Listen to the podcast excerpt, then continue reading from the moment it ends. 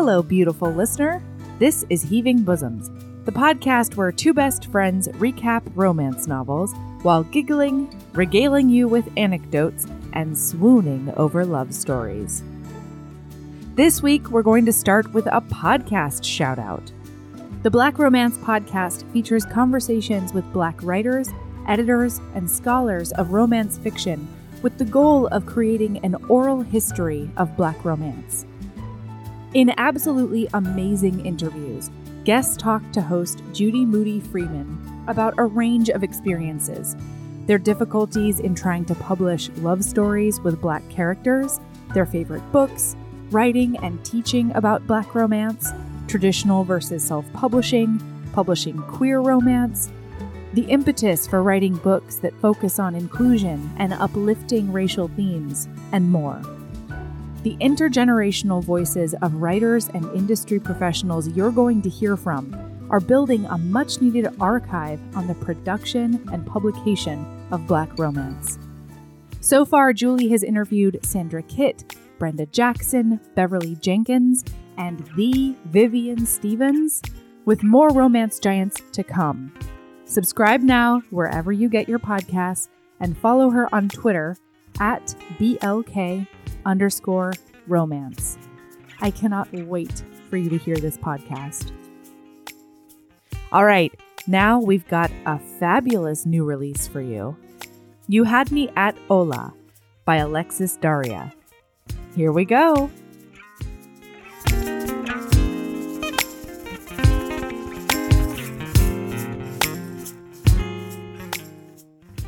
Hi, Erin.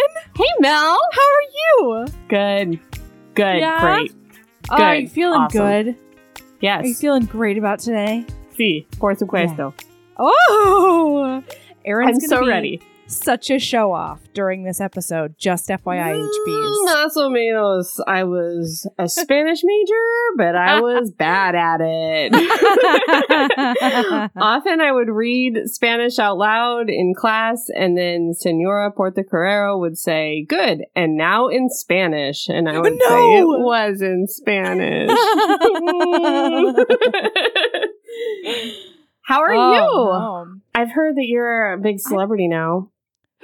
Oh, well, Eh, I, I, heard I that. heard that you were a big voice actress celebrity now. I'm a bit of a voice actress now. Uh-huh. Yeah. Have you been dealing with a lot of paparazzi, a lot of requests for interviews and gossip columns like we saw in this book? I'm shocked I still have a front door. If I'm being honest with you, they've just been beating it down. You really? know? I'm shocked you're still on this podcast. Oh. Um, to be honest with you. I mean, this is small beans in comparison to what you're doing these days, you know?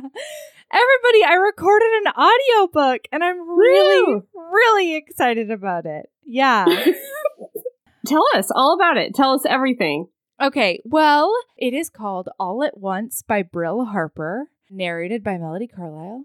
And um and it is a um it's a menage between two cowboys who grew up together and the Yeah, college student that they hire to be their housekeeper over the summer.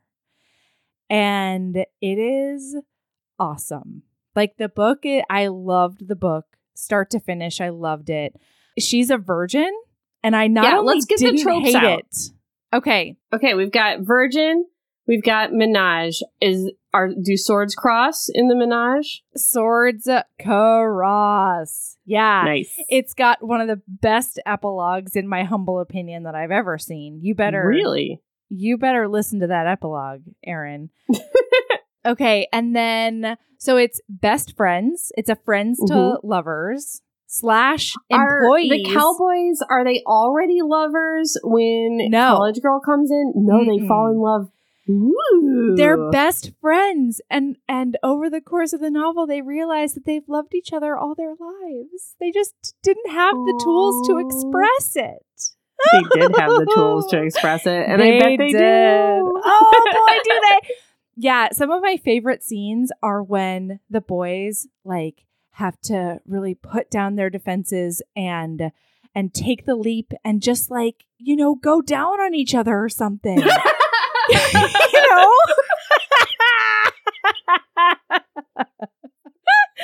it's great stuff. Yeah.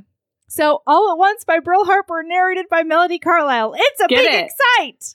Oh! Can I tell you a story about my preparation for? Oh my god, Melody. What's Ugh. I am still wearing a bra from earlier when I did a presentation. I'm an Take idiot. it off. God. Ugh. Be done Just- with that bra. Ugh. Get All it gone, girl. off. Oof. There you go. I was wondering what was wrong. I just felt bad. Huh, Yeah. That's gone. All right.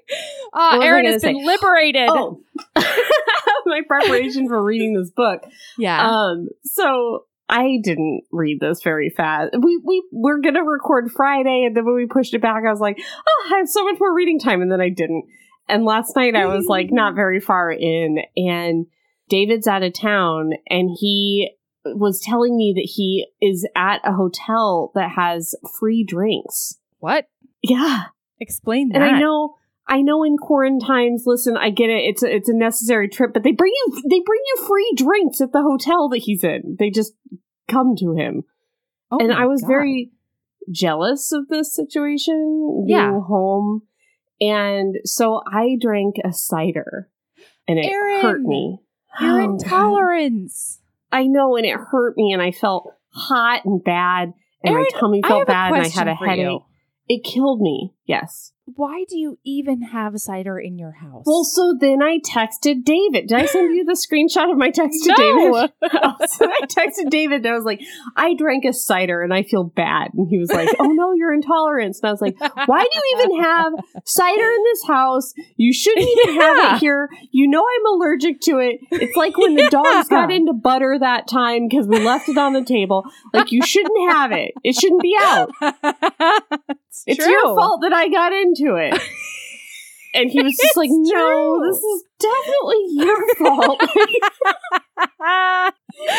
anyway, so I was messaging with some HBs about um, my cider problem, and I sent a, a picture of me like reaching out and in, like in, in a death rattle, being like, cider kill me is killing me. And um please send if you if you have the opportunity please read all of you had me at Hola and then send send notes on each of the chapters and also like a few jokes and maybe some banter.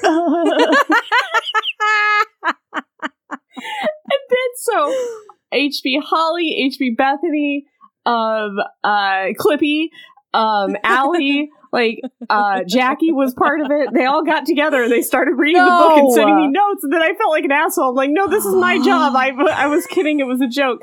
But then they started sending fake plot points. Like, Oh, oh man, when, when Ashton got his hand bit off by that velociraptor, it was crazy. Like, hoping that I would, um, be like, Melody, how about this part? When, um,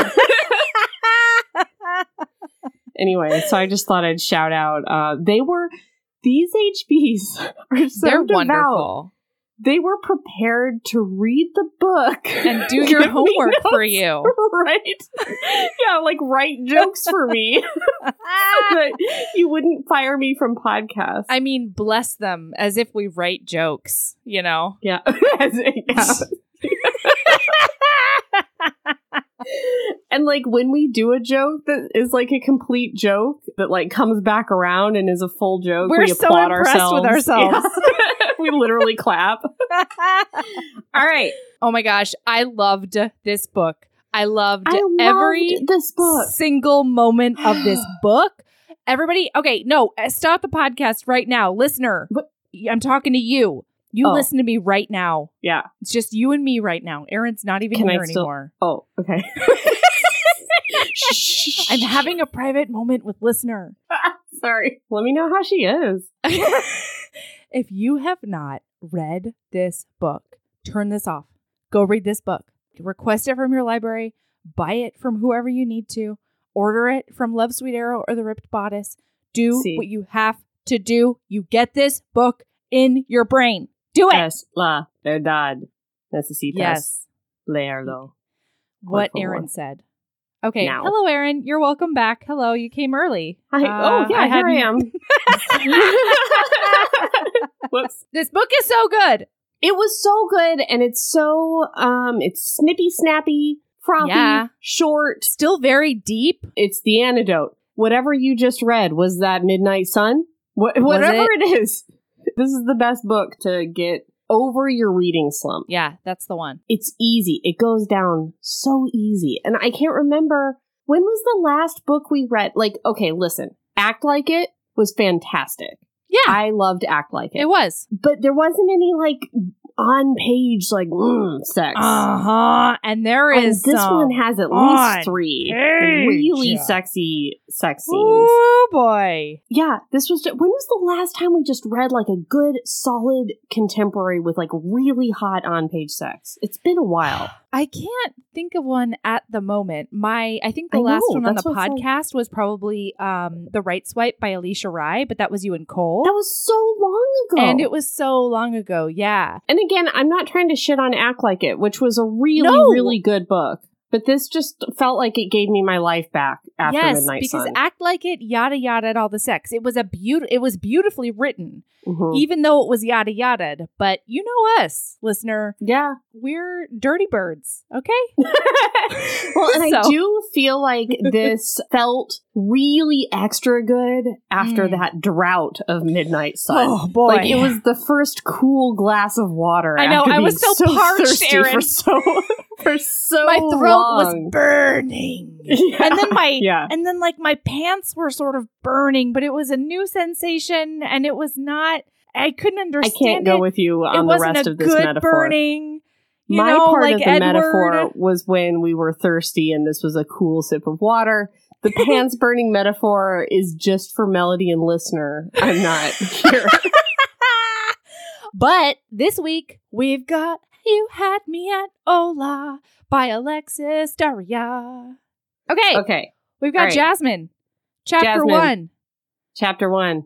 jasmine's Dumped. at her abuela's house in the bronx Yes. and uh, she's looking on her goddamn abuelita's refrigerator and that traitor i'm sorry if my I love it.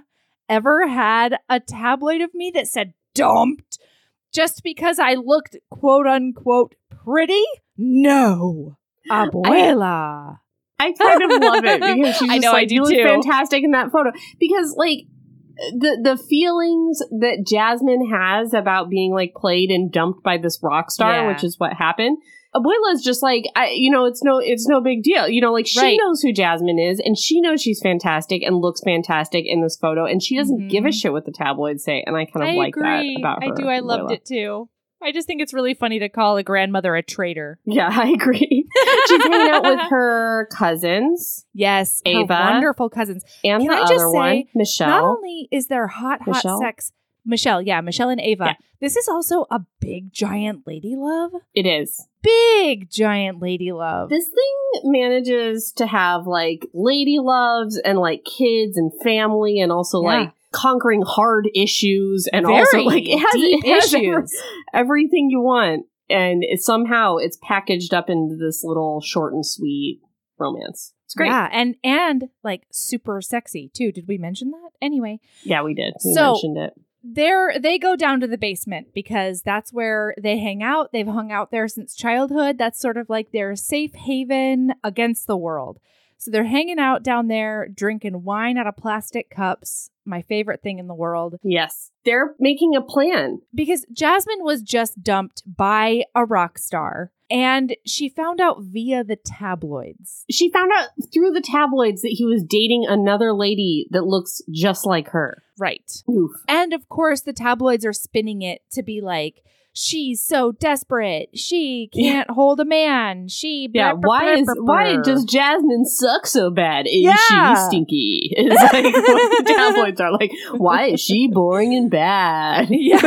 I love that. I mean, I don't love that, but I just I feel like it's a hilarious way to start a romance novel. Absolutely. So she's down there and she's like, ladies, I've got a plan. It's called the Leading Lady Plan. well, because okay, she's got a new job, Yes. and she already knows that she has this new job, and she's going to be so it's a Netflix version of Mhm. a It's an Ooh, American remake of a telenovela. right. I don't remember the country of origin of the telenovela, Neither but do I. it's a remake, kind of like so. If you've watched Reina del Sur or Mm. they said Jane the Virgin was Jane the Virgin originally a telenovela, I don't know. I mean, it draws heavily. but they also said Ugly Betty, which was also an telenovelas. English version of a telenovela. So it's like Yeah. okay, Netflix is getting on this train of like these are kind of taking off, and this is like Right. a thing that works, and so now they're going to do this kind of like half English, half in Spanish um, remake of this telenovela, and here it's called Carmen in Charge, and it's Yes. about a PR specialist, and it's like Empire. It's like she's, it's like their family, and they're running this PR firm, and she's Yeah. Carmen. Who's Oh, in charge. she's the title character. Eee! she's going to be a leading lady, and so she needs to make a plan for her life so that she can like live up to her new role as a leading lady. That's right. And so that she Yes. can she can make her dreams come true, you guys.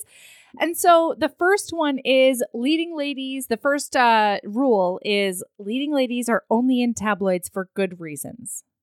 So like Yes. no bad breakups, no craziness. Like I don't know how you get into a tabloid for a good reason. I feel like the Well, I rule should be don't be in tabloids. No, it says don't don't um it says that leading lady she says something like leading ladies don't end up in tabloids or something like that. And then the cousin is like, Oh. "No, we need to frame these. I can't wait for this cousin's book, the one that's like Oh, I know. She's like, "You need to frame these positively and things that you can like control. That's what it because- was. You shouldn't have it shouldn't be based on negative things. So you need to say leading ladies only end up on magazine covers for good reasons. Yes. So like because you've done it, you're you're out there accomplishing things. So that's rule number one. I love I love Ava. I'm very excited. I hope she gets a book. Okay, the next one is leading ladies don't need a man to be happy. And of course, they reframe it and they say leading ladies are whole and happy on their own. Yes. And then the third one, they turn it into leading ladies are badass queens making heffa moves. Hot. It's so Boss hot. bitch energy. It's going to be right. the best. So that's her plan. Yes. And then her phone rings.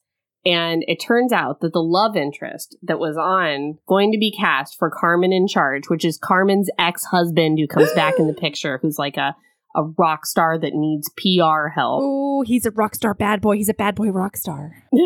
Somehow the leading man, the actor, has like fallen and like broken all of his bones. He tripped he and fell, fell. He did a big fall. He Mhm. tripped and fell not skiing in Aspen and broke all of his bones. Yep. Which I thought was very funny. But I when they said that he wasn't skiing because it was summertime, I thought he was mountain biking because one time David mountain biked and broke all his bones in, in a ski resort in the summer. Did I tell you that? No, that's Did I a tell very you about that David thing to do, though. Oh gosh, and it was like two hours before we had to go for a wedding to a wedding. He didn't break all his bones, but he got real beat up. And we kept having to he kept putting on shirts and then like bleeding through all the shirts and we like we, we were like bandaging his whole torso to like make sure the blood didn't come through. It was a mess. And we were pretty sure he had a concussion. He couldn't lift his arms above his head all night. It was rough. Anyway it was fine. It was fine. We went to the hospital after the wedding and he was fine. There you go. so anyway so he's he's out. He's out. He's out, and somebody else is in. Somebody else is in. our hero ashton suarez Ashton Suarez, the El Duque de Amor, um, the the the Golden Lion. The they say so many of his roles. The he's the new sheriff in town, you guys, and it's very Yes. exciting. He also did play a sheriff. He's like a veteran telenovela actor. He's had all these leading roles on telenovelas. Even though his last one, I guess he was like killed off early. He was the villain. El Hombre. Seductor. and he is their grandmother's favorite, Favorite favorite, favorite, favorite actor. in like all the world. Yes. and it is very exciting. And so they're planning her 80th birthday party, uh, and it's supposed to be after Carmen wraps. And so they're like, "You have to get Ashton Suarez to come to Abuela's 80th birthday. You have to." And she's like, "I can't. Like that's a lot to ask of a person, let alone a coworker." And they're like, "You have to." So she agrees to try. She, they say, this is very important, they say that they will let her out of all party planning duties if she gets him to agree. Which I think is a big deal because I was just kind of like, so what, like buying the decorations or something? No, you guys, this party is like really serious. It's like a wedding. Yeah, like when it gets to the end, it's like there's flower arrangements, it's a whole thing. Yeah. Also, in this conversation, it's dropped. So Jasmine is, She's a soap opera actor. she speaks some Spanish, but not a lot. Yeah.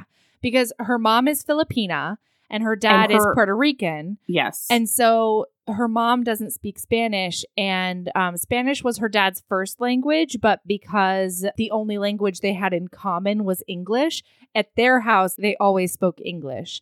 And so she picked up a Right. little bit of Spanish from her grandparents, but she's not as fluent as a lot of people who have Spanish speaking parents and grandparents. and she's self-conscious about the show because like a lot of the lines in the show are in Spanish and she's worried she's going to get nervous and not pronounce things right and that kind of thing. All right. So then, ooh, chapter two. Guess who we get to meet? Hello, Ashton. Is it Ashton Suarez, Hello, hero? Mr. Suarez. El Leon Dorado.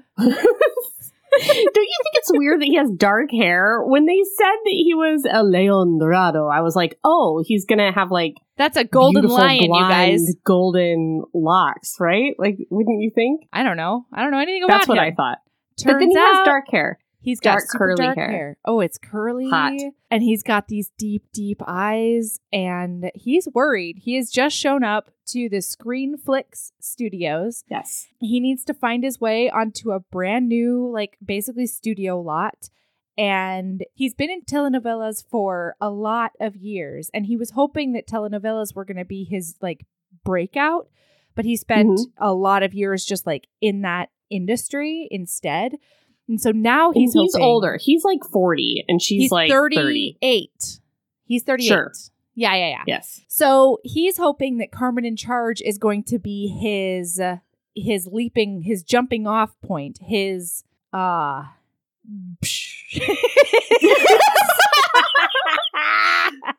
Yes. his rocket Breakthrough? ship breakthrough, Breakthrough? role to get I really like it when you just make the motion of a rocket ship though and go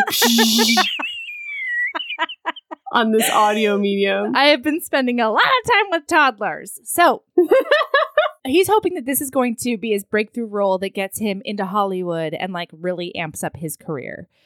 So he's nervous. He's used to being a big fish in a small pond. And then this PA, I think, a PA. Because he's coming from Miami and she's coming from LA. So neither of them live in New York City Mhm. and they're staying at a hotel. At the, The same Hutton Court hotel. Hotel on the Yeah. east side, you guys. It's a Yeah. it's a extended stay hotel. Snazzy. Although her family lives there, she had lived in LA to do Right. the soap operas. Okay. Right. Okay. Okay. So I also really, really loved the inclusivity, like the effortless inclusivity in this book, because the um the I think I think the person is a PA, but they come up and like assistant maybe or something yeah, like that. well, yeah. production assistant is PA. they get him coffee, is why I thought. Yeah, yeah, yeah. Right? So they show up, and on their lapel is a pin that just says they, them. And it's perfect. And so immediately Ashton is like, Yeah, they led me to blah, blah, blah, blah, blah. He asks for coffee. So they take him to like the green room area, and he's going to make his probably eighth coffee of the morning because he's very nervous. Mhm. and it says that like he does two workouts a day and watches his diet Yeah, it is. so that he can have those abs, abs, Abs, abs, abs, abs, abs. dick. all he's got on is like the cloth she wrapped around his ribs. And that's it.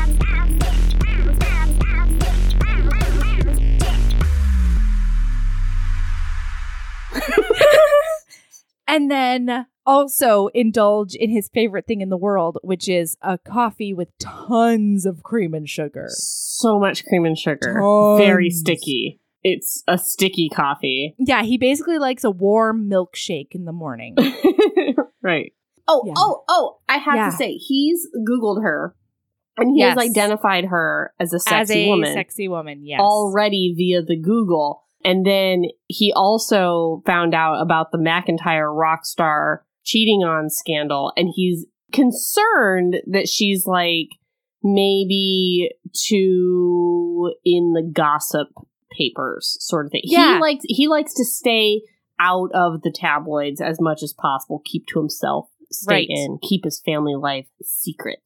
And Yes. so he's kind of worried that she's going to make the show like a spectacle and that's Right. not what he wants. And in the previous chapter, we found out that there's rumors going around that like he's a diva, like he doesn't like to interact with the crew or the cast. Right. He's he's very aloof and distances himself from all production stuff when he's not when like the cameras aren't rolling. So he's making his coffees.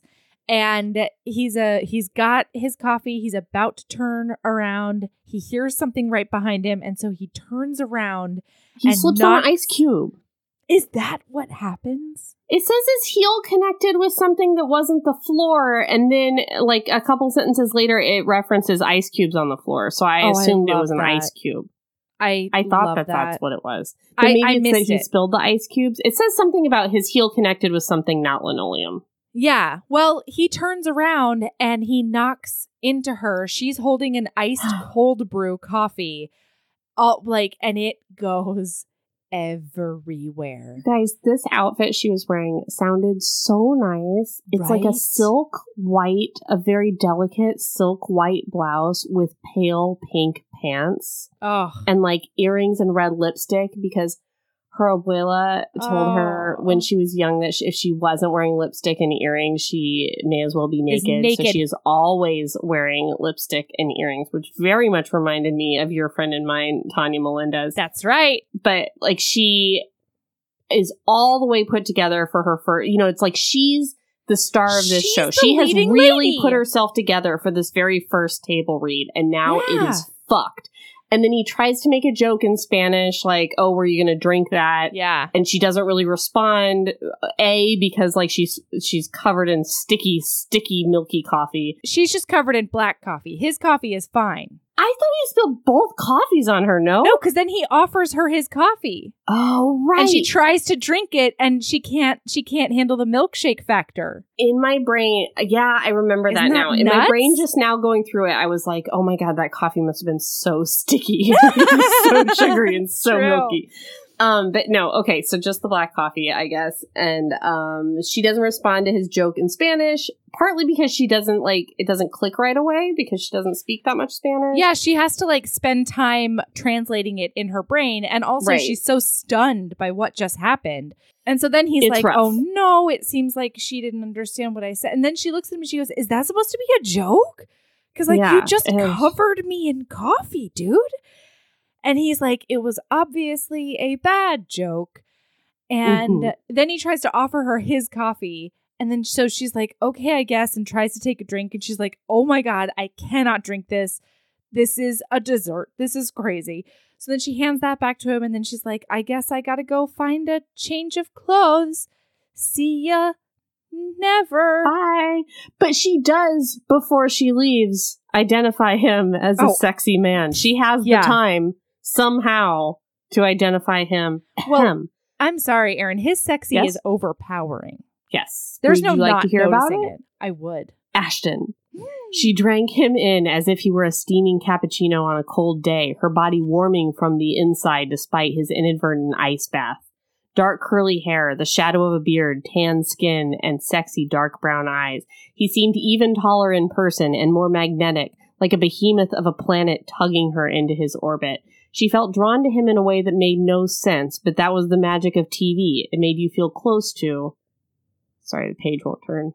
Come on, Kindle. People that you'd never met through familiarity and carefully crafted characters designed to make you root for them, fall in love with them, or love to hate them. Mhm. Swoon! Big swoon. So she has $34 Yeah. and she gives that $34 to a PA or somebody and is like, go find me something to wear at the nearest place. And they're like, what kind like, of thing? What, What, is- does that what do you mean? wh- what you know and she's just like just go now i have 10 minutes And also, how $34? Question How? mark. Thirty-four dollars, and In New York City? like thirty-four dollars isn't what it used to be. I'm like, is it in L.A.? Like, where do you live? Space? An outfit for thirty-four dollars that you can wear to a table read at a fancy Hollywood studio? I know. Crazy. Anyway, she does not get that. So she No. goes into the bathroom to try to get the stains out if possible. And the person comes back and they're like, I tried and hands it over and then like like just sprints away because uh, she realizes knows. later yeah and she realizes later that like she thinks they're worried that she's either going to yell at them or ask them to trade clothes and they're Yes. like not into either one so they just like fuck off so then she puts it on and she's got this these teeny tiny teeny teeny tiny little athletic shortses and then this like child size medium like crop top situation I don't know if it's meant to be a crop top thing. It's like a crop top sweatshirt when she gets it on because Poor it's for thing. a child. yeah Oof. And then her super high heels because she had been wearing wide leg slacks, I think, hmm and her lipstick. Yep. So she just decides she's gonna work it. She's gonna go in there real confident and act like nothing's going on. Um, Mhm. and so that's what she does. In the meantime, Ashton places a call to his father Yeah. and son. So you find out that in Puerto Rico, Ashton has uh, his parents and his son, and they they all live together and um, love him. But you find out he has this son and dad. Yeah. And Would you like nobody. to say anything about that? Sorry. no, no, no. Nobody knows about the son. Like, we find out a little bit that nobody knows about the son and that the dad mostly takes care of him, but it kills Ashton not to be in his life more, basically. Like, he doesn't like having to stay away, but there we are. Then he realizes, like, what a toolbox he had been when he had this moment with her. Cause he was like, what the fuck was I doing? Just like handing her my coffee as if that would get her a new outfit. I Mhm. offered to pay for her dry cleaning, but why didn't I offer to get like to pi- buy her a new outfit right now? Like, what is the matter with me? Ah, I don't know how to people. But so then- also, But also, she looks real hot so in that outfit. That child size medium is looking guys- real good. She has got legs for years, not legs for days. Everybody, legs for years. So he's like, I can't. I mean, I'm so impressed that she comes in like just confident and whatever. She does the whole table read like a pro. He fucks up the table read once because he's like thinking about I don't know her legs, Uh huh. and so he misses a line. And then when he like tries to save it, he knocks over another drink. and she man. pops out of her chair like it's going to burn her like lava. And she's like, not again. Not Like, this time, motherfucker. and he's like, oh no, did it get on you? And she's like, not this time. yeah. But she says that very quietly. So Mhm, then yes. they finish up the table read and he focuses or whatever. And then at the end, he wants to go like say hey to her and try to fix it or whatever. But she's talking to someone and he overhears her tell them that she spilled coffee on herself. Like she had a coffee Yeah. accident. and she does sweet? not dime him out. It's really nice. Yeah. Then he realizes she's talking to a reporter. So he beats feet real fast out of there because he, doesn't like the reporters. A reporter. No. yeah. And then he decides he's like, she's too sexy. She's too sexy. Too much. I don't want to get with another co-star. It was disastrous last time that happened to me. She's too Yeah. sexy, and I'm not even going to look at her unless the script calls for it. That's He's right. decided. The other thing, sorry, I just saw a note. The other thing that I really, really love about this book is the amount that Alexis weaves in important things that are going on in Puerto Rico, like the the really cool um, landmark show that this is, having an all Latinx cast. Like she really, really does a service to the community she's writing about, you know, and I I just love that. Yeah, because part of this backstory is like, you know, he had this this child Yadriel, and yeah. they moved, or maybe they did they live in Puerto Rico when Maria hit, and then Yeah, they so they- moved. They So- were living okay, in Puerto so- Rico when Maria hit. So he moved them out of there. And then his dad had a restaurant there and it's has been in his home for forever. So he moved them back like afterwards. But in that in that like backstory, we get like, you know, the federal government was giving no aid whatsoever that Puerto Ricans were entitled to because they are citizens. As. Americans. yeah. yes. God damn it. So he was before working in Miami and kind of commuting every weekend to go home and see his family. And now he's in New York City, which is a little more difficult. So we get a lot Right. of that too. Oh, and then the other thing is, we do find out that the reason that Yadriel is a secret is because when he was like a baby, Ashton, I always want to say Victor, God, Ashton had a fan like stalk him and break into his house. So he's very serious about safety and privacy. So and there. also, uh, Yadriel's mom yeah, was a find that out soap right star. Yeah, I don't know when we find it out, but this is this Yeah. is the deal. Okay, yeah, he slept with. He had a fling with one of his co-stars. and she got pregnant. Yeah, She was cool with having the baby. She wanted to have the baby, but then she wanted to have nothing to do with the baby. So Right. like the baby popped out and she wanted Ashton to like pay for the plastic surgery to get her like back right away, which is like really rough. I mean, um, to yeah, get back on soaps.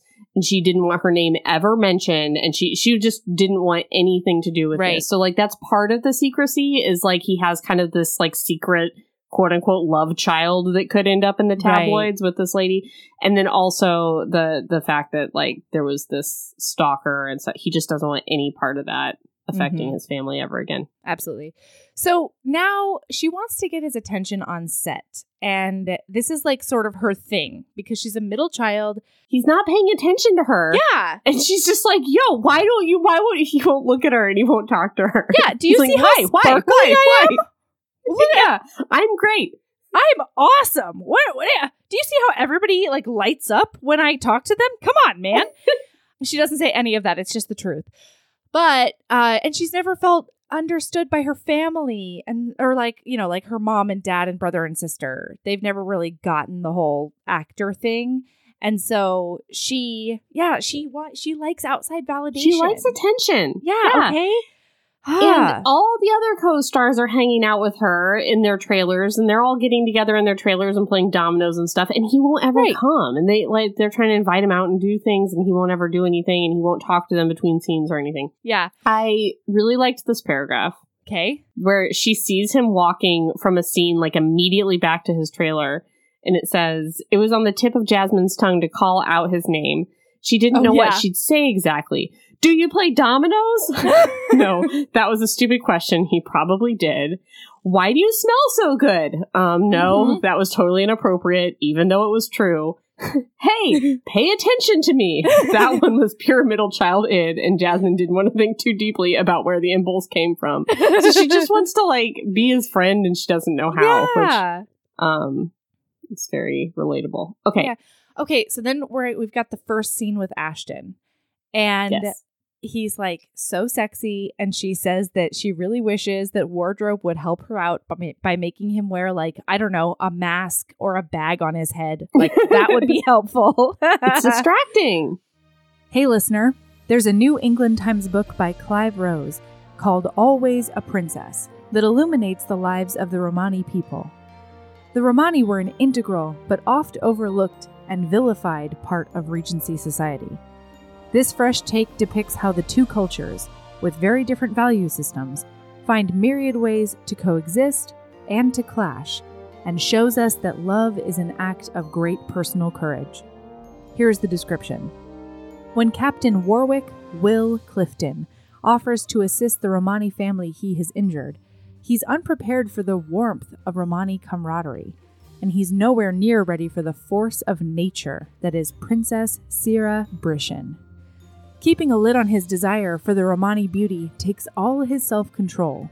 A notable rake, he is well out of practice at showing restraint and finds himself asking, What is he willing to risk for love? As the eldest daughter of the Romani king, Sira's pride in her heritage is matched by her finely honed distrust of Englishmen. Captain Clifton surprises her with his affection, passion, and love. She trusts her heart, but is caught between family duty and an unrelenting desire to be with the man she loves. One reviewer said it's a dashing historical romance with a strong heroine. The vivid characters really draw you into their world. Treat yourself to this book. You'll be glad you did. I'm including buy links in the show notes, so get your copy today.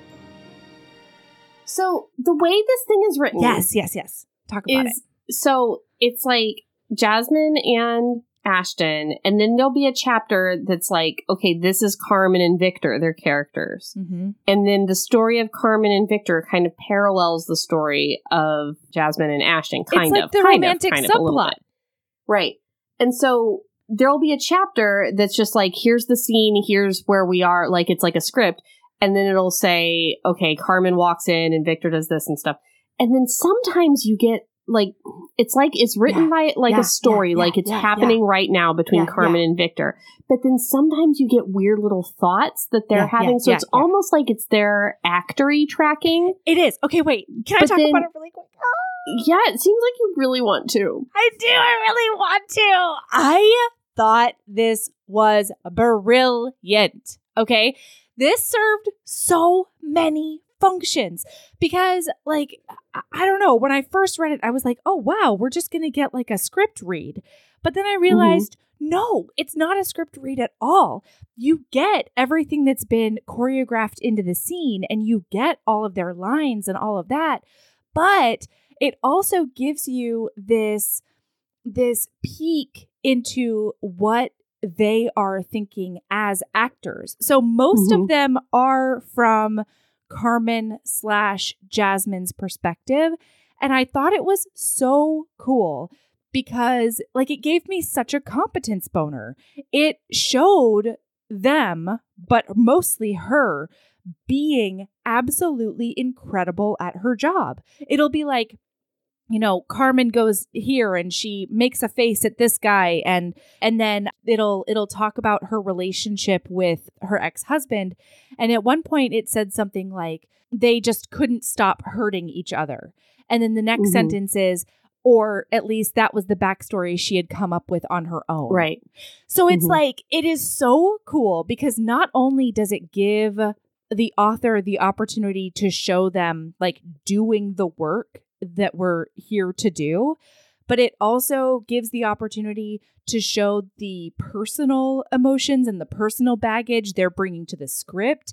It allows her to show how the script impacts their relationship. It Mhm. allows her to show how uh it's just it is so cool and it takes us through the whole season. There's 8 episodes in the first season and we get to see at least one or two scenes from every single episode and almost like you know an erotica is supposed to change like something is supposed to change in their relationship with every sex scene Mm-hmm. this does that only Yeah. through the work they're doing together it is Mhm. just it was brilliant it was so it was so good wow wow wow.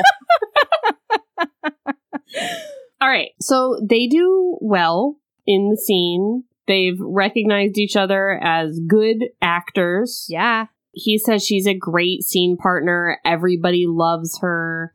And he's trying to be ambivalent toward her, but he can't because she's he's like drawn to her. right She asks him to go to Friday night drinks with the whole cast at the end of the week from filming of Mhm. the first episode. And he says, maybe next time. I'm not going to go this weekend. And then he goes home. Right. But she asks him that because she says that their first scene together was really, really good, but she thinks it's likely because she was supposed to be thrown off by the arrival of his character. She was supposed to be uncomfortable with the arrival of his character. And so in the future, she's worried that if they don't develop some sort of offset professional rapport, if they don't get at least a tiny bit comfortable with each other, it's going to be Mhm. really, really hard to develop that chemistry on screen. Right. So she's like, come to drinks with everybody, you know, like just break the ice. And he's like, Mm, no. you're so and hot though. no, no, Puerto no. Rico. Yeah. mm, Yeah, mm, mm. Ashton cannot. and it's kind of almost like he goes home like his dad is kind of like you don't need to come home you know like we're doing Right. great like Yadriel's doing great we're all good um and he's like no no I definitely I need to I need to be home this weekend because he's just like trying to actively avoid um the cast and Jasmine Well, Also, he not to his son, mention, but yeah, he misses his son. We we're starting to see a little bit of what his dad calls his paranoia. So his Mhm. dad is yeah he wants to be there all the time Yeah, yeah. He's like, I want to be able to physically ensure my family's safety, and I can't because I have to keep them a secret. So it's it's a really really tough thing that he grapples with the whole book. But I really do like the dad because the dad is like, so are you uh, ignoring all of your castmates still, or like, are you trying to make some new Yeah. friends? You yep and he's like, he's like, Poppy, shut up. No, Yeah. don't talk to me about that. So then we get the scene, the next scene from the the next episode, and it's like a w- one of them is like a red carpet scene where it's like his Yeah, character yeah, gets in a fight with somebody, and she's got to like pull them apart and then like cup his face and be like, "Are you okay?" It's it's a Oh. very dramatic scene, It's a and they both kind of lose their shit over it because they're like really close to each other, and it's very physical. I'm gonna read this. Yes, please. It's terrible, Carmen. So her character, Carmen, said through a tight smile, but she didn't mean the lights or the people. She meant the closeness, the scent of his cologne wrapping around her like a comforting cloud, his hard Yeah. body warm at her side. It was all so terribly wonderful. She wanted him to shift closer, to lean into him, to wrap herself in his warmth and feel his, his skin against hers. Yeah. And then in italics, it says, Focus, Jasmine. And then somebody yells, Cut. And she goes, Oh, thank God. yeah. So it's like in character, but it's also her, but it's not, but it. Yes! is.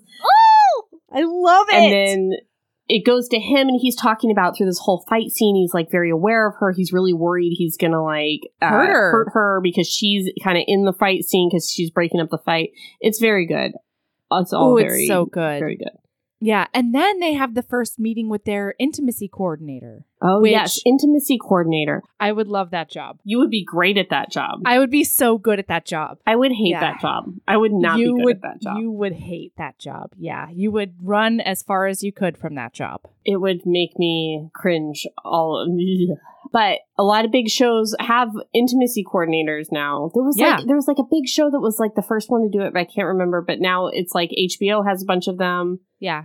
For Normal People the deuce which is a big deal Oh yeah. because Well, like you know the intimacy in that one is rough insecure Yeah. yeah, so now it's Yeah. a thing and it's a good thing to have It's awesome. And I I loved in this scene because, you know, the the intimacy coordinator ugh, the intimacy coordinator Vera says like, you know, have you ever done have you ever been trained in in stage fighting? You know, you ha- you have a, a Mhm. person come in to coach you on stage fighting because it's dangerous. The same Yes. thing is true for romantic scenes. You know, like they can get very, very dicey if we don't have the right kind of communication and agreement and consent. people can get hurt Yes. Oh, it's so, what a great way to explain it. So, yeah, she comes in and they have the first meeting. And so she just basically talks them through the first scene to show them what the process is going to be like. And the two steps are they look at the scene and they're like, we're going to go through and we're going to get context. Like, why is the romantic moment happening? Why is this intimacy? Like, do we think it belongs here? Do we think it's gratuitous? What do we think? And so Mhm. they go through all of that. And then she's like, the second and most important step is communication, because without communication, we cannot have consent. So, like, then then later on in the book we see one one scene where she helps them choreograph the first kiss and it's Mhm. just like you would choreograph a fight scene or blocking for how to Well, move isn't that around on set isn't that right now aren't we doing that now? oh maybe it is yeah Well, Oh, so yeah. she asks them, okay, why do you why do you think they kiss? What's the context? What what do you do you Mhm. think it's important that they kiss and why?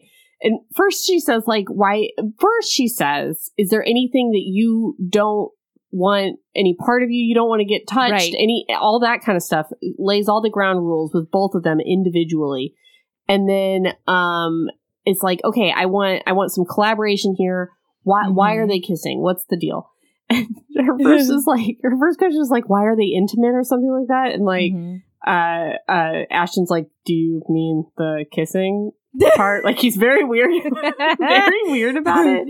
And like neither of them will answer and it's very tense.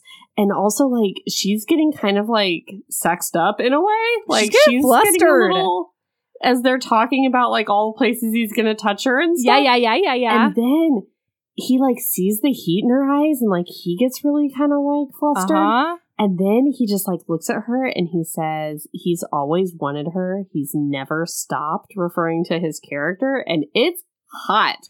Guys, it's hot. It's really hot. You guys talking about your consent ahead of time is very hot and Ooh, is it proven in sexy? this book. Um okay. So Yeah, so then do they- choreograph that scene. Right. And and there was this moment where I would take any bonus scenes or fanfic or Uh-oh. whatever uh-huh. because this was like I mean, it wasn't because Vera is a consummate professional. However, there is a universe in which this kiss chore- Oh, no. Choreography turns into a menage. Yeah. Oh, they talk about how intimate they are and like how how um like Jasmine it switches between perspectives and so I don't remember who is first and second but when it's Jasmine's turn she's like you know Vera is Vera is so close she's just like inches away from our face and she's speaking so lowly and she's God. moving her hands Stop it! I'm sorry Vera I didn't mean to objectify you it's just You did. You did. she's so good at Oh, her job Erin it's a big three- competence boner In the in the intimacy coordinator thing is that they have to then end the scene with a Yes. closure ritual to snap them out of the scene so that it's not weird afterwards, Yeah. emotionally, physically, whatever. And so they they she asked them to come up with their own ritual. They come up with a high five. yeah And I really wanted this high five to become a sad high five at some point in time. Didn't you want it to be a sad high five? You know, like sometime in the book when they're not together, but then they they get to have like a sexy makeout on Right. screen, but it's really it is really real, but they're not together in real life. Yeah. And then they do the high five. the and it brings saddest, most flaccid high Like, five. didn't you want? I, as soon as that high five came into play, I was like, "Oh, that high five's gonna get real sad real quick because they're not together and they just do the high five, Well, and that's it how is- they know." It is really interesting because um, I loved that detail. I don't remember. Oh, I do remember. It's when they're actually filming the first kiss, where every they they have to do seventeen takes because he got a he got a text message or a, a voicemail from his dad being like Yadriel fell and we have to go to the ER and also we're getting like grandpa's cough checked out or whatever. And so he is freaking out. They have this great morning session of choreography. And I also loved the fact, I'm sorry, I'm sort of bouncing around a bit. I loved the fact that they didn't actually kiss with Vera right there. I thought that was a fucking brilliant narrative move Mm-hmm. because so they choreographed the whole thing and then the director's like oh the crew is waiting outside and vera's like i don't want to rush you so we can stay here as long as we want and they're Mhm. both like no you don't make the crew wait that's not okay like you Mhm. don't do that. And so they say we've got the choreography. We're going to be fine if we just kiss on the take. And so they go off to their separate dressing rooms and that's when he gets the voicemail from his dad. He can't get back in touch with his dad so he's super super worried. And then they're like three minutes and you need to be filming this first kiss scene. So from jasmine's point of view she's like we just had this great great session. Where like we're connected and we're communicating and like the choreography is going perfectly. The high five was awesome. And then Mhm. they have to keep on high fiving after the 17 takes that they have to do because he is his brain is gone. And like every high five was like off and they missed. And then he would like not hit her hard enough. And like it was just like you could see in the high five The high that they were not connected Are not, are not correct. correct. Yeah. Um, but one of the the pieces of magic in this book is that you still get to read a hot kiss scene, yes even though our characters are not ready to be there. So yes. it's like Um, I'm going to read this. Yeah, yeah, yeah. Um, for a split second, their eyes met, an unspoken confirmation. Yes, this was happening. Yes, they both wanted this. And then they were leaning in, their mouths meeting in the middle and a crush of lips. Carmen sank her fingers into Victor's hair and he fisted his hand at the back of her dress, lips pressed and nipped. Nipped? Yes. Do lips nip?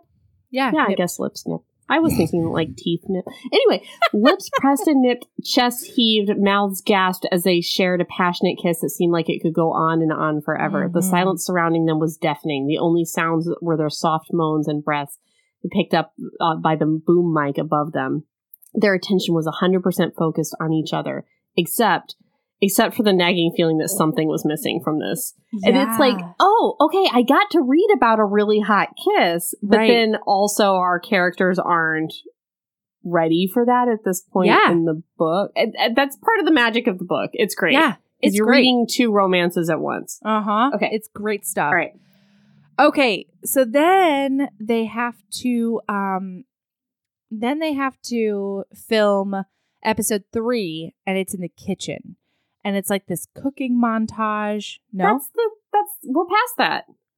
we are Oh. Sorry. So the cooking montage leads up to the kiss. Because Oh, remember they're in the kitchen and she's got the apron and everything. So that's so done. sorry. And I so love that. I'm sorry. Didn't see it. no, sorry. they kind of flirted too during the cooking There was montage. she then- did some really good flirting and he did some really incompetent responding. Like Yes. it was great stuff. Sorry. Yeah. They were, and they were making like, we're, we're cooking. There's magic here, and he's like, all he can think about is his son. So okay, so then the next scene is like she's like, okay, hell bent. We are going to hang out right between scenes, no matter what, even if he hates me, because it seems like he just doesn't like her because he Right. just keeps like walking away and like hiding from her.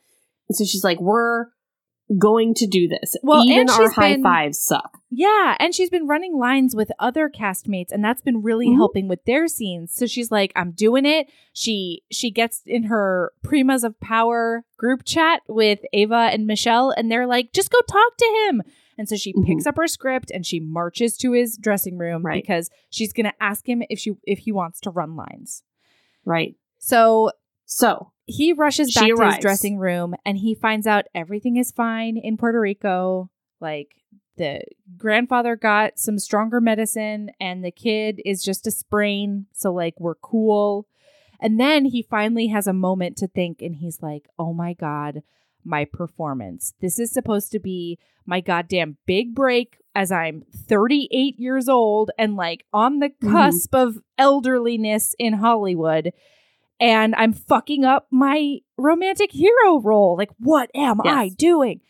And then she knocks on the door and comes inside, and he's like, Oh, I've, this has happened to me before. Interesting. I did not Mhm. expect this from Jasmine, but okay, here we go. And she's like, and so he looks outside the door and she's like, Oh, you don't want to be seen with me? And then she goes, Oh my God, you don't want to be seen with me. Be- is it like, are you a gossip. McIntyre fan? Like, is that why you poured coffee all over me? Like, what's happening? And he's like, No, but that asshole seems like a dumbass. So I don't know what's going on there, but I'm sorry. Like, that was just an accident and I'm sorry. So she feels a little bit better, and he comes over and he does a big, like, a wrist grab comfort situation.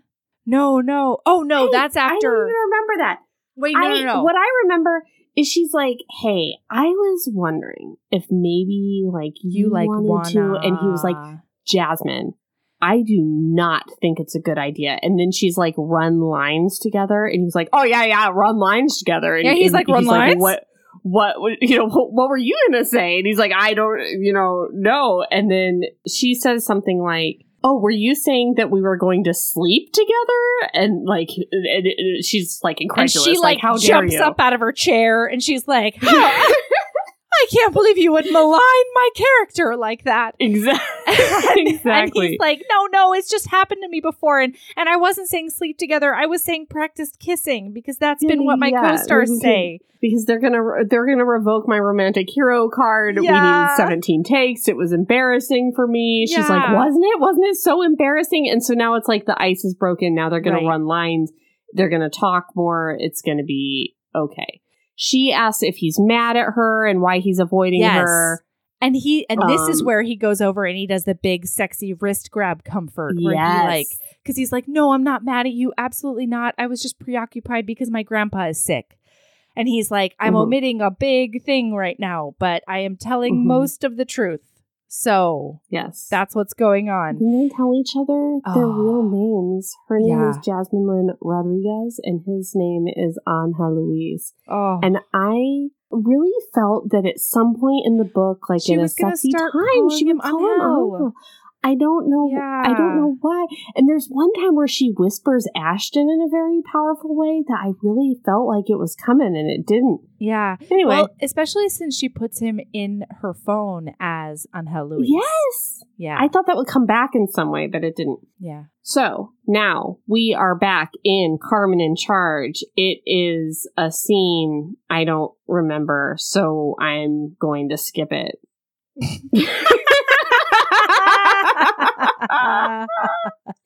oh no, I do remember it. oh, do you?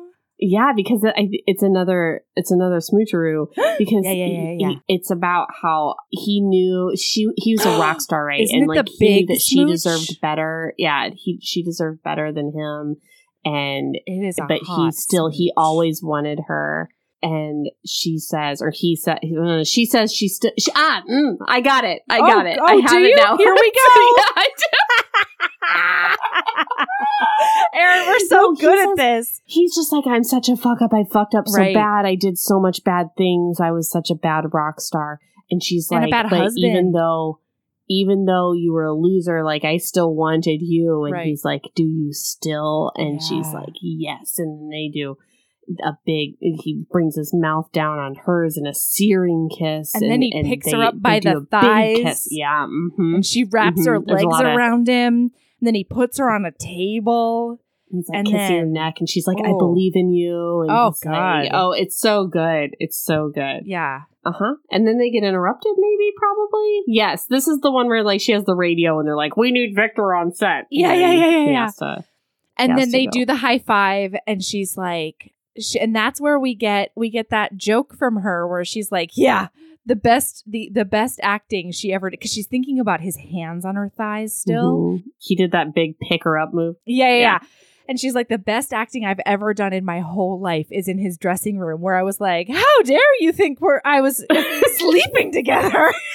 yeah, I love this line. It's like Ashton shot Jasmine a thumbs up and she grinned back, but deep down she knew she was a liar, liar, pants on fire. In Ashton's dressing room, she'd acted all shocked and offended at the thought of them sleeping together, and she deserved a damn Oscar for that performance because there was nothing objectable, objectionable about the idea at all. Even now, her traitorous mind couldn't stop replaying the sensation of his hands gripping her thighs. I just love how she calls herself a liar, liar, pants on I fire. I thought it. was so funny. okay. oh my god, this book is so funny. Yeah. Honestly, like it, it is an actual rom com, which they they're not all rom coms. You guys don't don't get duped. So then he asks her to go run lines at the gym at the Yeah. hotel after Yeah. hours. He texty texts her. I don't know how he got her number, but I liked it. He is running on the treadmill. Yeah, he is. He's hot and sweaty running on the Oh, treadmill. he's got and bare arms. and calves. And she comes in in her very best sports bra and spandex Mhm. pants. And he has to get keep running on that treadmill Otherwise- to stop from getting a boner. Otherwise, it's gonna be Boner City, you guys. this blew my mind. Can you be running and have a boner at the same time? Or does it feel like- prevent you? Or like how Melody, hi. Oh, this is Erin. Knock Hey, knock. How hello, Erin. Boners work. Like uh, can you can you be running and get one? I don't this I, I don't know. I'm am gonna. so old in my life. I don't and know this- if Michael's awake, but I'm gonna text him and see. When he said he had to keep running to stop from getting a boner, I was like, oh, something I've never thought of. Well, because you need blood flow to go to the boner, and so maybe if it's it's all in your other muscles and your glutes and your, I think it's just the jostling. I feel it's like it's just jostling. It's too jostling. it would be quite a down there. jostle, you know, yeah. for a big old heart on. Yeah, it's just slapping around. Oh boy. So they're talking about the next scene, which is a mm. dancing scene. They're gonna salsa in the next scene, and they talk about how they both know how to originally salsa. he's She- only gonna salsa. Right, That's but then the they thing. oh, you're right, you're right, you're right. So but she's they like, "Are it. you Spoiler alert, excited?" there's a Yeah. rewrite. Yeah, But so she's like, "Are you nervous about your dancing scene?" And he's like, "Nervous? I'm a great dancer. I don't know what you're talking about." I'm so great at salsa.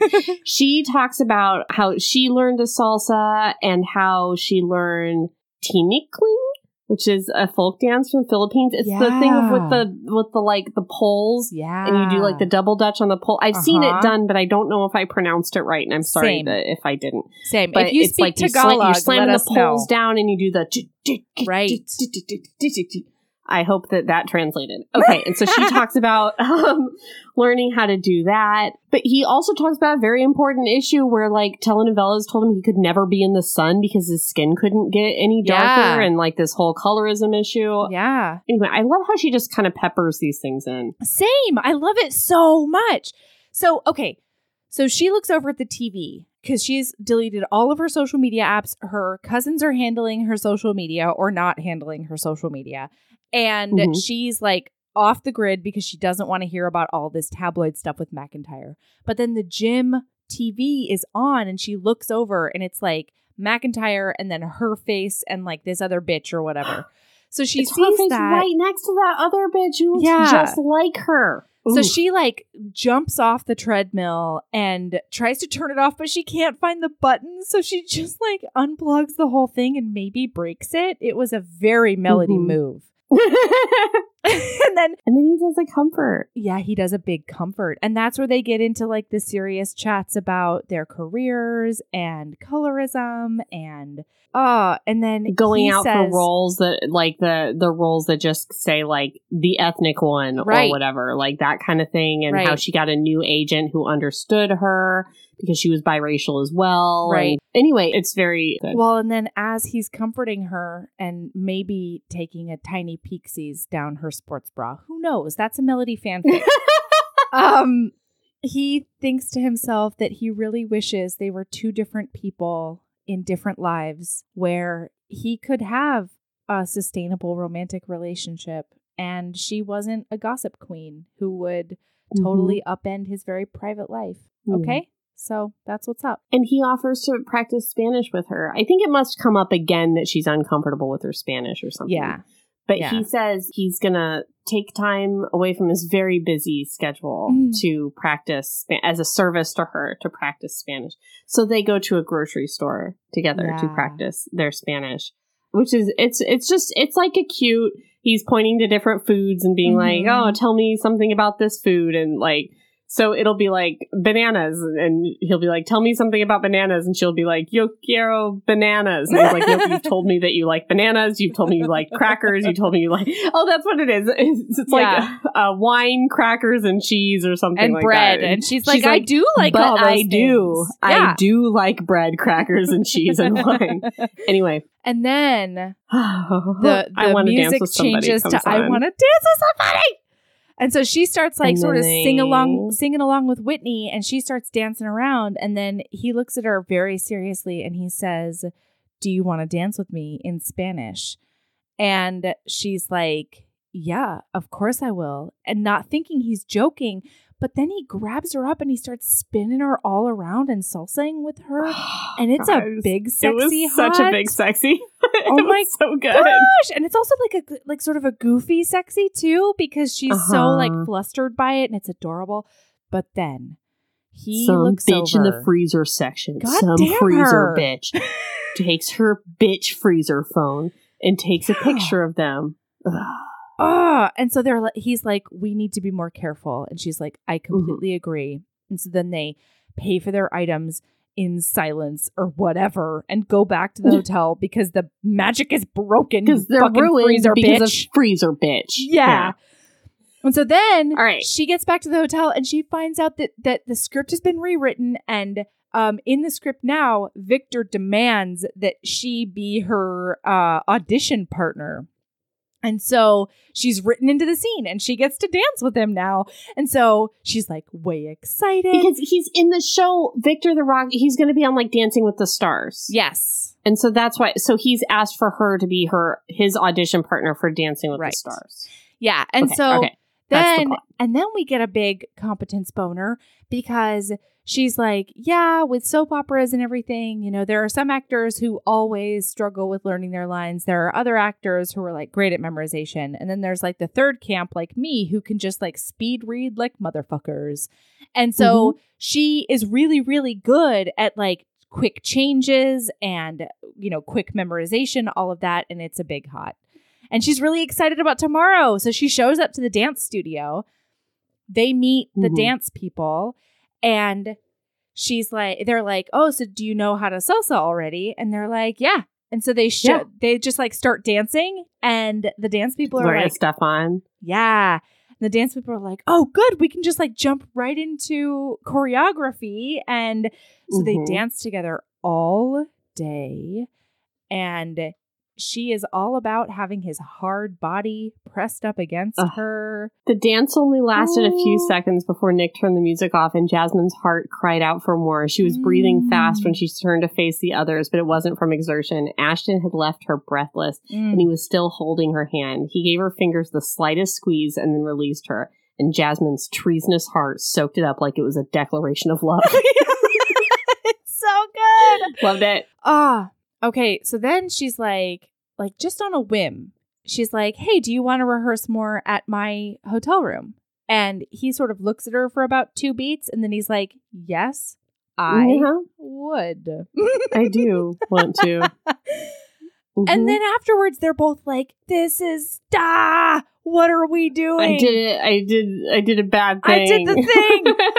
and so she starts texting the primas of power and he's like this is fucking amateur hour like i know that i'm attracted to this woman i know that i think Mhm. she's smart and awesome and a super good actress and just ugh. and so Yeah. he shows up at her door and he's like about to turn around but then she opens the door with this beautiful sunny smile and then she's ordered them an uh, antipasta antipasto platter Key to my heart. right Yes. Yeah, and get me out of gym class and order me food. Mm.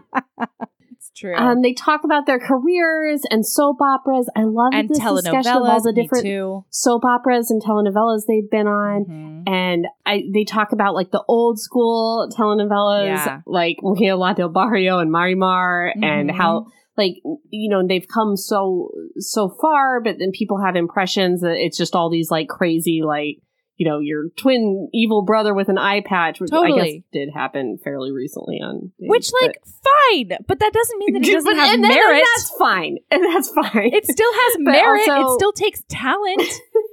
and she's done the whole gambit of all the American soap operas. Like she was on Young and the Restless, she was on the Bold and Beautiful, all these different ones. Yeah. Anyway, she talks about how much she loved Passions. Well, I was also a was passions on. girl. I think everybody I our age was into Passions. Passions. I loved it. and it was on right after Days, and I, I already know. watched Days with I my mom watched growing up. What do you want from me? of course, I'm going to watch Passions. God, it was it was so short lived too. It was like not even a year. It I seemed know. like. Frankly, how dare they? You know. Also, that that girl from um oh man, that Disney movie where she's in space. It's like Zoe in her space pants or something. Zenon Girl of the 21st Century. That's the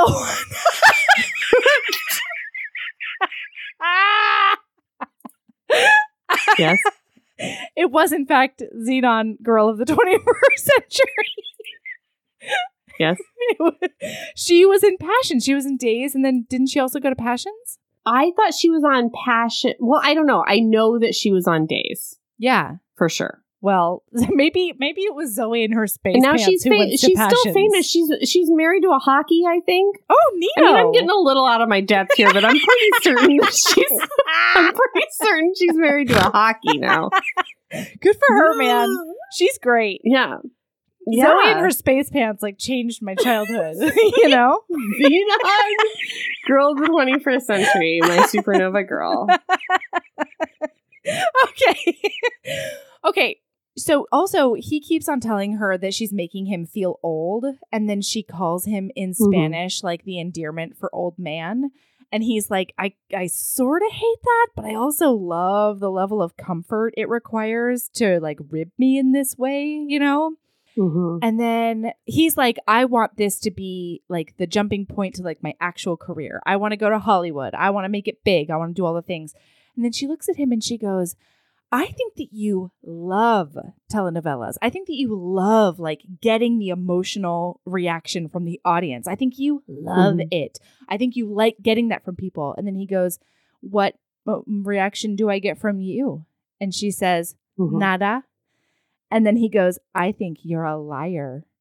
And then knock, No, knock, knock, says- knock, knock. Oh. He says, "I, Linda," oh. first, which is like a pretty girl or Uh-huh. beautiful or something, you know, Mhm. some, something close to that. But Yeah. mm, Oh, so yeah. he also like sneaks in that she's pretty there. Yeah, yeah, yeah. Um, then these bitches, Fucking knock, knock, knock. Ka knock, ka knock, these cousins show up with freaking pizza and bullshit. I mean, at least they came they bearing food and wine. Yeah, Yeah. this is great though because they immediately tell that he can hang. Like they Mhm. put him in weird situations where you know they they ask him uh, weird questions about his career and stuff, and he just like throws it. They're like, "Oh yeah, and what do you do?" And he's like, "Well, I've been a Mhm. sheriff and a matador and a a pirate and like all the things he's been in his telenovelas, and it's great." And then they're like, "Oh yeah, and you can read the part of the sister." And Jasmine thinks like she thinks he's going to get a little ruffled and be like, "No, I want to read the part of the manly dad or whatever." And instead, Mhm. he just like starts taking on the mannerisms of the actress that plays the sister, and so he's like flipping his a hair. and lot of being hair like- flips. Yeah, it's so good. So they like run lines all night, cousins and all, just eating pizza. It's great. And then as he's leaving, the cousins are like, "You need to ask him right now. Ask him about Go. Abuela's birthday. Get over there. Right now. Go do it." you do this for her. it's so good. So then she does. She goes over and she's like, "So, uh, I was wondering if you would come over to my, you know, bir- my abuela's birthday and blah blah blah. She loves you. I." ugh." And he says, I have not made my return flight yet. And if I'm still in New York, I would be honored to go to your abuela's birthday. So Hmm. there you go. And then There it's done. he like, and then he That's her name in like a sexy way. He does. says He's like- sexy. He he's says like, goodbye, sexy. Good night. I don't remember how, but it's it's a sexy, good night. He says, "Oh, gravelly, gravelly, Ooh. hot, sexy man's." And then he's like, "Bye, bitches," and then he leaves. so the next Carmen and Victor scene is like there's a bunch of aminals involved, and he has like a snake, and he sneezes, and it makes he has the a snake big like animal allergy. he's allergic to the And he, like, he does a big sneeze while he's holding a boa constrictor, and then like at the end of the scene, so you're tracking it with them, and then all of a sudden the character Victor starts screaming, "Get the snake off of me!" like and sneezing. Very funny. It was Which good. is actually Ashton because Ashton is the one who is Right. slightly afraid of snakes and has the allergies, but they keep it for the they decide to keep it for the show. They think it's very funny. yes. So then she invites him to a karaoke night. Erin, can I tell you something about myself? Oh no. No, Melanie. No, I don't want to know it. Oh, wow. No, tell me something. I know. I'm sure a listener wants to know. Three years What? in, and we have gotten here, have we? You are no longer inquisitive. We've gotten to, from from I discover my something new about Melody every episode, and I can't wait to learn more. Too, I'm over it. I'm done. I can't learn any more things about you. What? What crazy karaoke bullshit do you need to tell me? I don't need Tell to me. tell you any crazy karaoke bullshit. I just need to tell you that there is almost nothing I love more than private room karaoke. really? I love a private room karaoke. It's a very I kind of feel like what's the point in a private Oh. room karaoke? I love it because you don't have to wait as long. You you get Hmm. whatever music you want, and you can get as drunk as you want, act a biggest fool as you want, and only your Hmm. nearest and dearest are ever going to say, "I can like do a splits up on the stage or like do a back bend or something," Hmm. and nobody's Hmm. going to think Mhm. twice because they know me. You know, yeah, I feel like I could I could come over and hump you while singing, and nobody yeah, would say I don't like that. Here are the things I don't like about private room karaoke. Uh-huh. I feel like it takes a lot of the risk out, as you just said. I feel like there's got to be stranger risk in Okay. karaoke to make it fun.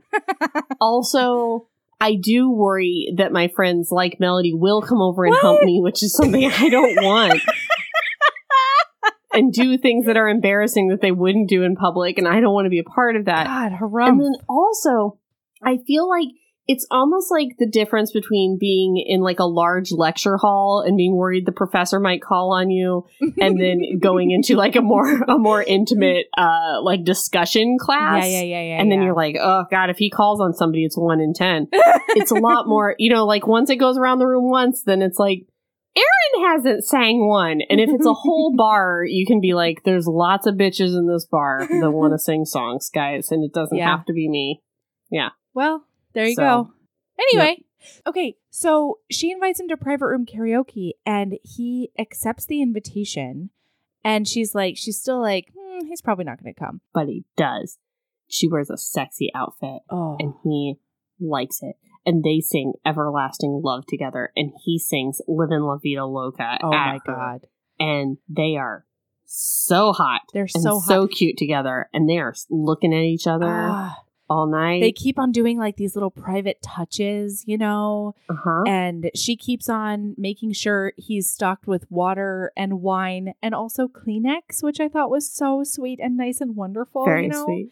she keeps on you know every time she like reaches over him he'll put his hand on her hip and and he'll like brush his Uh-huh. fingers down her arm and she'll touch his waist when she's talking to him or uh like they they're whispering in each other's ears anecdotes about the songs and stuff and it's just Mhm. like palpably sexy. And then she's like, let's go. yeah. And- well but- there is and- that cast member who's super drunk and says you guys are so cute together. Is like anything going on? And he fle- freaks the fuck out and freezes.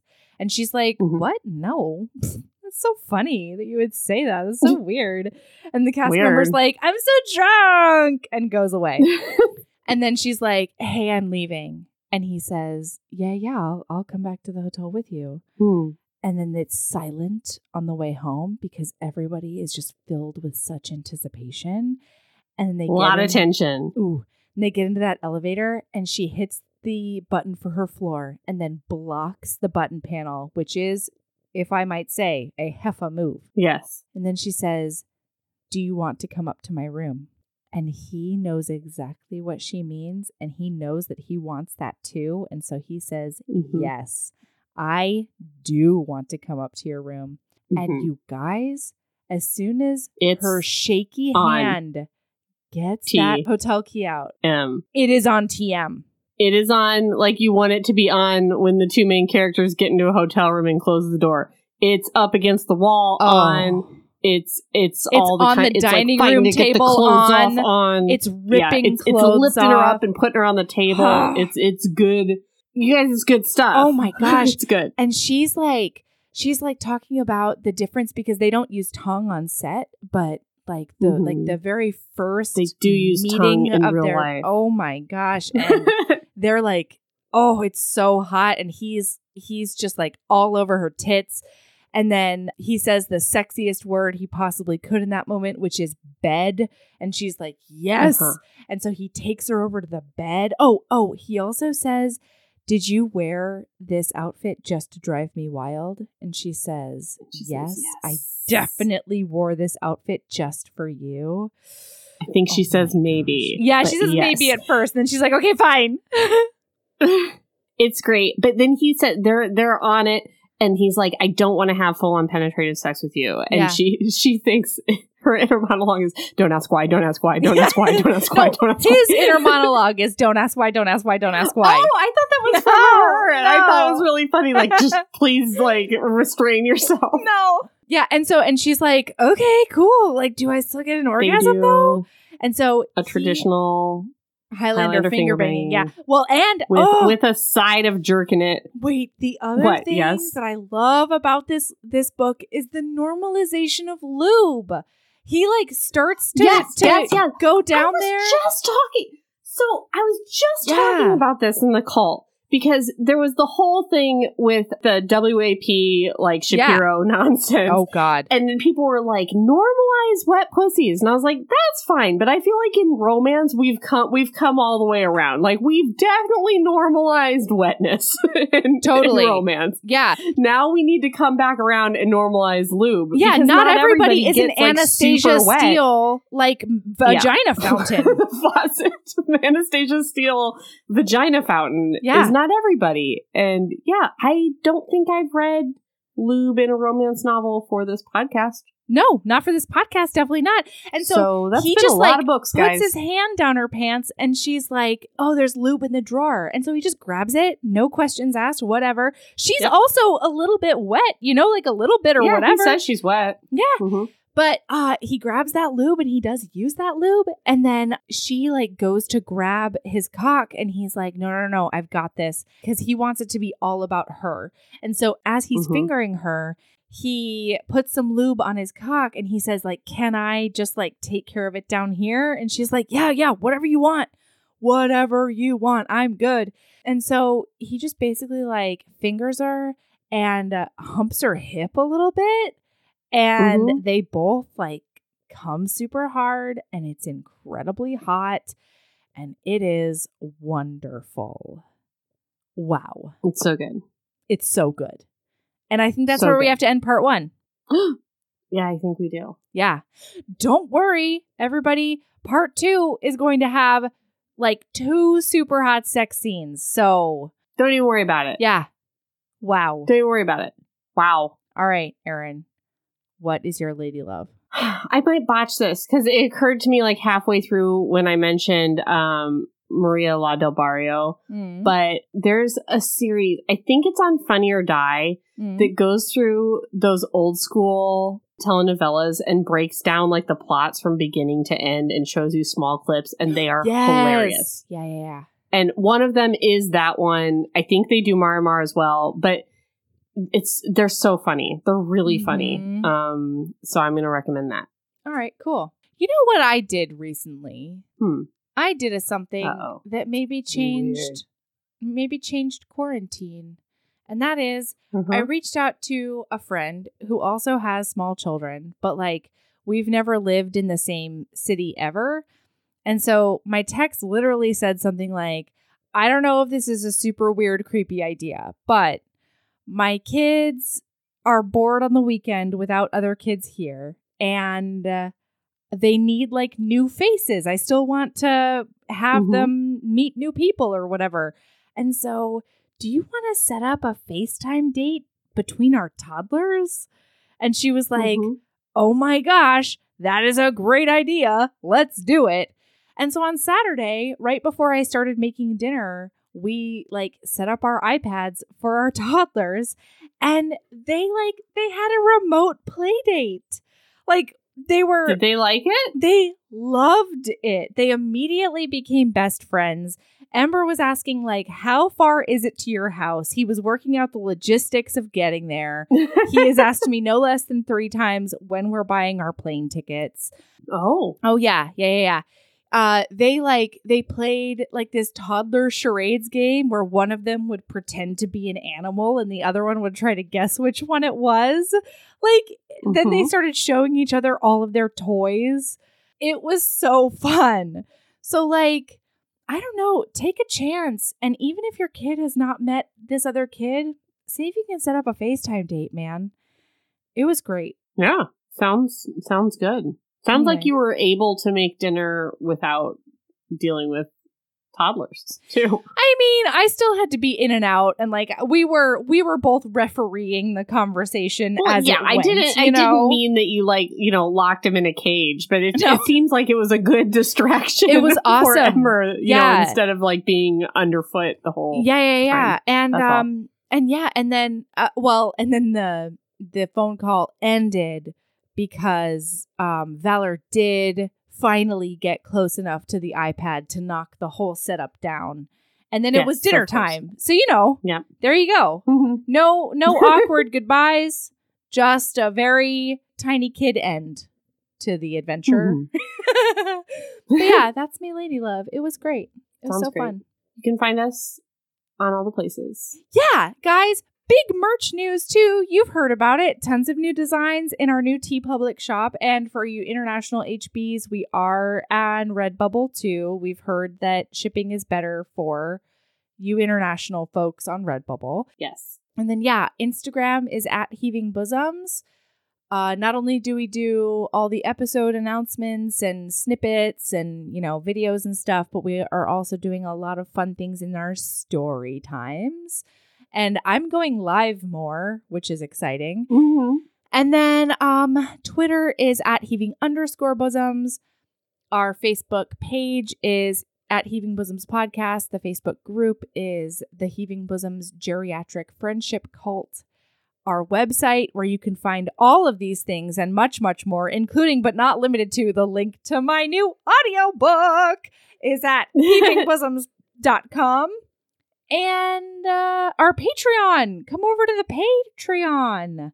Come over to the Patreon. We just did a great episode uh, with Ushma, uh, one of one of our friends in HBs, Yeah. about uh, the Indian matchmaking show that Mhm. everybody watched on Netflix. We've got extras with all of our guest hosts. We've Yeah. got we just did what's the the Beast Bachelor book that you read? That's one of the It's called The Ice Bachelor Beast. barbarians. No, Yeah, we just did that. it is a oh, it is an uh, Interstellar Brides book. oh, I'm sorry. It was an Interstellar Yeah, yeah, yeah, Brides.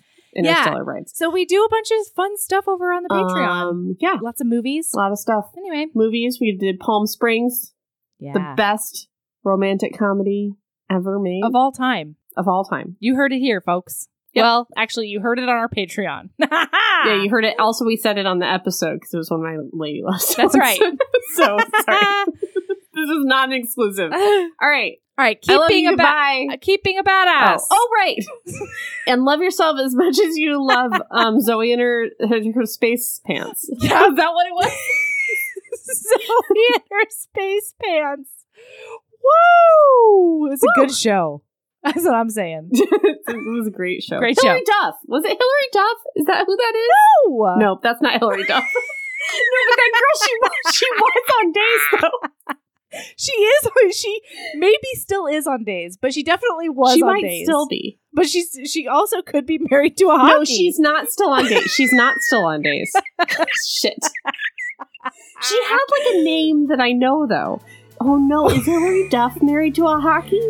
Uh oh. Oh no. Let's just click stop Okay, before bye. it gets worse. bye.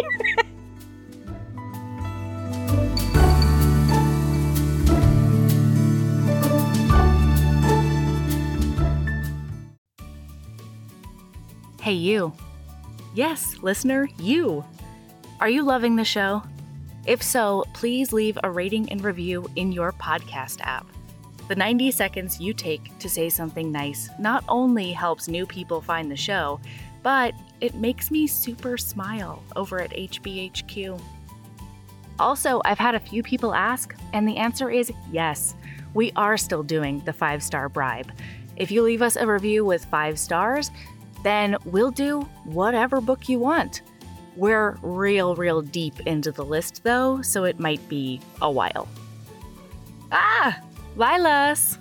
Okay, back to the show.